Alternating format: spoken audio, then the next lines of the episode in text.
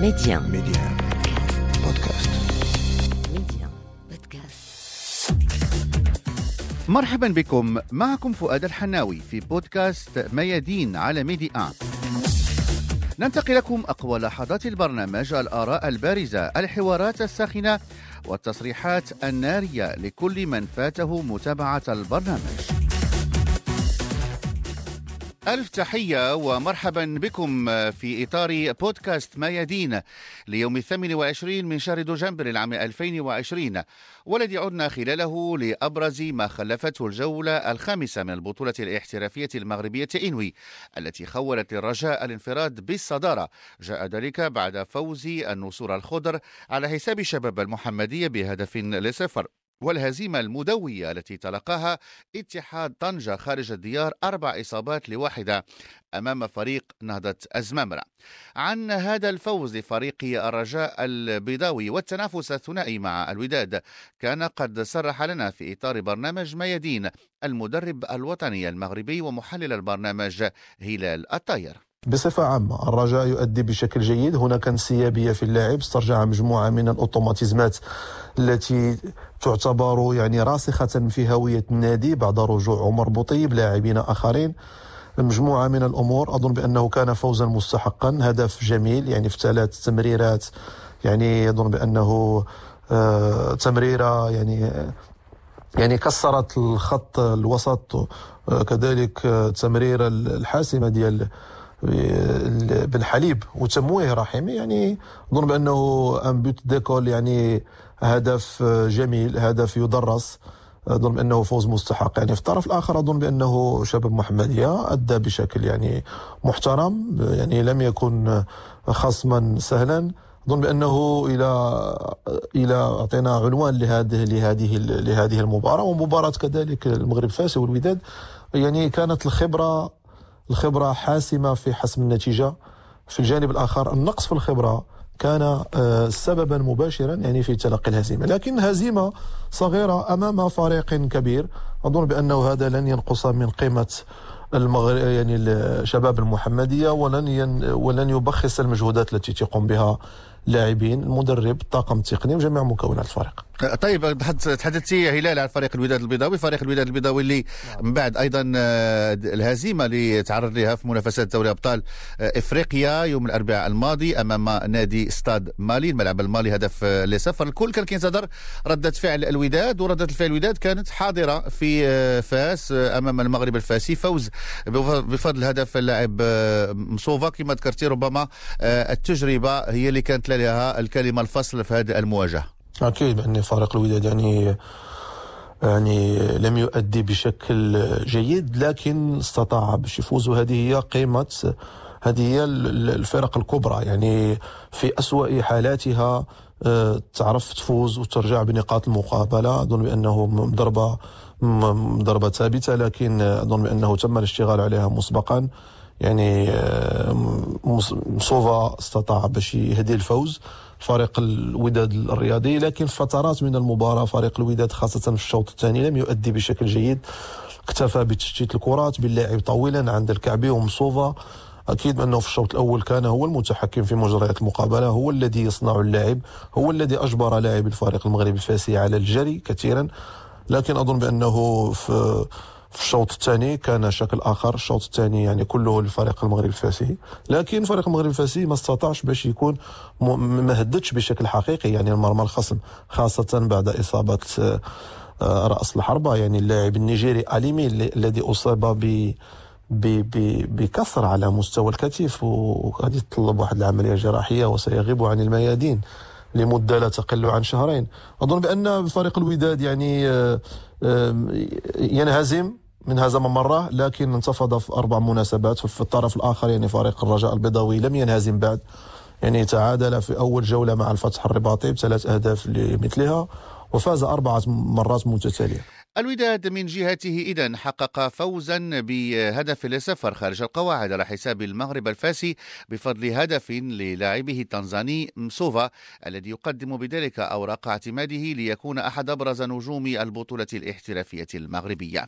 فوز يقول بخصوصه صلاح الدين السعيدي عميد الوداد البيضاوي. أكيد فالمباراة ما كانت سهلة. أول حاجة كنبغي نشكر اللاعبين على الروح القتالية ديالهم. وكتعرف ماشي من السهل إنك تلعب آه، تقريبا ثلاثة المباريات في ظرف أسبوع مع تنقل خارج الديار في عصبه الأبطال الإفريقية. لو بروغرام ما كان سهل فإلا جيتي تشوف المباراة فالشوط الأول فكنا متحكمين في زمام الأمور سجلنا هدف. الشوط الثاني كنا متوقعين أن المنسوب البدني غيكون غيقل آه، بعض الشيء. أهم حاجة هي ثلاث نقاط فشيئا فشيئا آه، الفريق يرجع للمستوى ديالو. إن شاء الله نتمنى الرحمن الرحيم أننا نبقاو غاديين في خط التصاعد ونحققوا النقاط الثلاث تلو الأخرى إن شاء الله. الرحمن الرحيم. ولعل من أبرز النتائج المسجلة الفوز الثاني على التوالي لنطة زمامرة كان ذلك في عقر الديار على حساب اتحاد طنجة المتصدر السابق للترتيب العام. وجاء ذلك برباعية أربع إصابات لواحدة. تألق متلاحق لفريق نطة زمامرة الذي يبدو بأنه عاثر على الإيقاع. وذلك بعد بداية كارثية حيث كان قد تلقى الهزيمة في مبارياته الثلاث الأولى.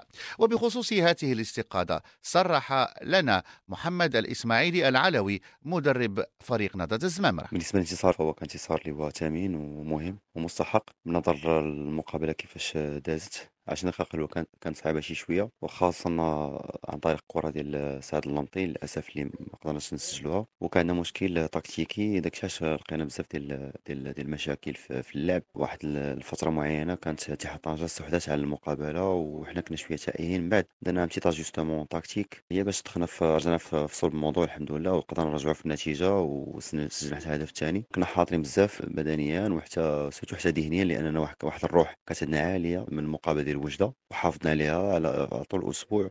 واللي كانت في في المقابلة وكان واحد الايمان كبير واحد الايمان قوي بالمؤهلات ديالنا. une une équipe qui qui progresse غادي كتحسن المستوى ديالنا إن شاء الله. كتحسن المستوى ديالنا فرديا وجماعيا. والانتصار كان غير la concrétisation ديال les efforts مجهودات ديال ديال اللاعبين. في باقي أبرز نتائج تذكير نسجل فوزا لفريق نهضة بركان في قمة الشرق على حساب المولودية الوجديه بهدف لصفر في الأنفاس الأخيرة.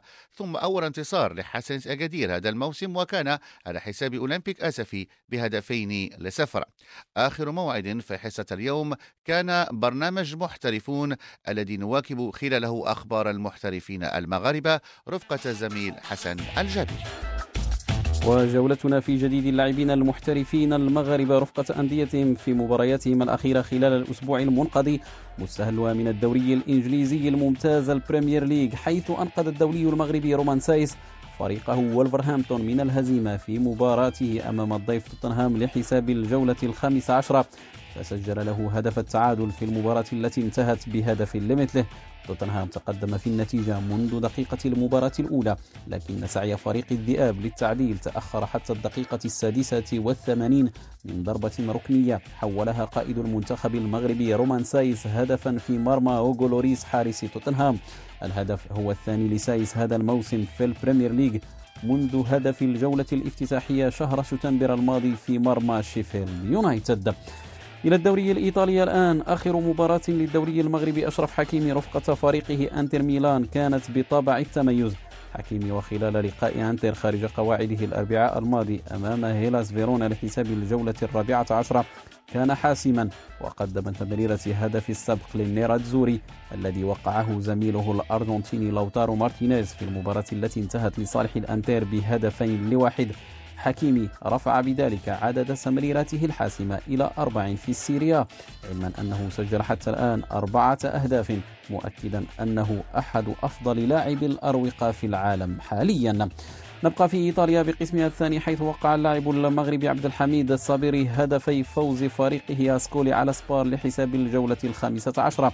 ثنائية رفع بها اللاعب المغربي رصيده من الأهداف إلى خمسة هذا الموسم في القسم الثاني بإيطاليا بفارق ثلاثة أهداف عن متصدر لائحة ترتيب الهدافين علما أن فريقه أسكولي يعاني في أسفل الترتيب حيث يحتل المركز ما قبل الأخير بتسع نقاط فقط. نغير الوجهة نحو البرتغال وبقسمها الثاني أيضا سجل اللاعب المغربي محمد بولديني هدفا لفريقه أكاديميكا لحساب الجولة الثالثة عشرة لكنه لم يكن ليمنع عن فريقه الهزيمة أمام تشافيس بهدفين لواحد. الهدف يعد السابع لبولديني في دوري الدرجة الثانية البرتغالي يجعله يستمر في صدارة ترتيب الهدافين مناصفة مع لاعب إستوريل الغاني عبد العزيز يوكوبو. ونختم بالحديث عن محترف بطولات الخليج بالذات من الدوري السعودي حيث سجل اللاعب المغربي مراد باتنا هدفا في انتصار فريقه الفتح على الفيصلي بثلاثة أهداف لهدفين لحساب الجولة العاشرة. باتنا خاض كامل دقائق اللقاء بتميز وسجل هدفه في الدقيقة الخامسة والثلاثين مانحا فريقه التقدم بهدفين لصفر. هدف للإشارة هو الثالث لمراد باتنا بعد مرور عشر جولات في الدوري السعودي. كأفضل ثالث هداف لفريقه. ذات اللقاء شهد مشاركة مواطنه وزميله في الفريق مروان سعدان الذي لعب من جهته كل أطوار المباراة وتلقى إنذارا أصفر في الدقيقة السبعين.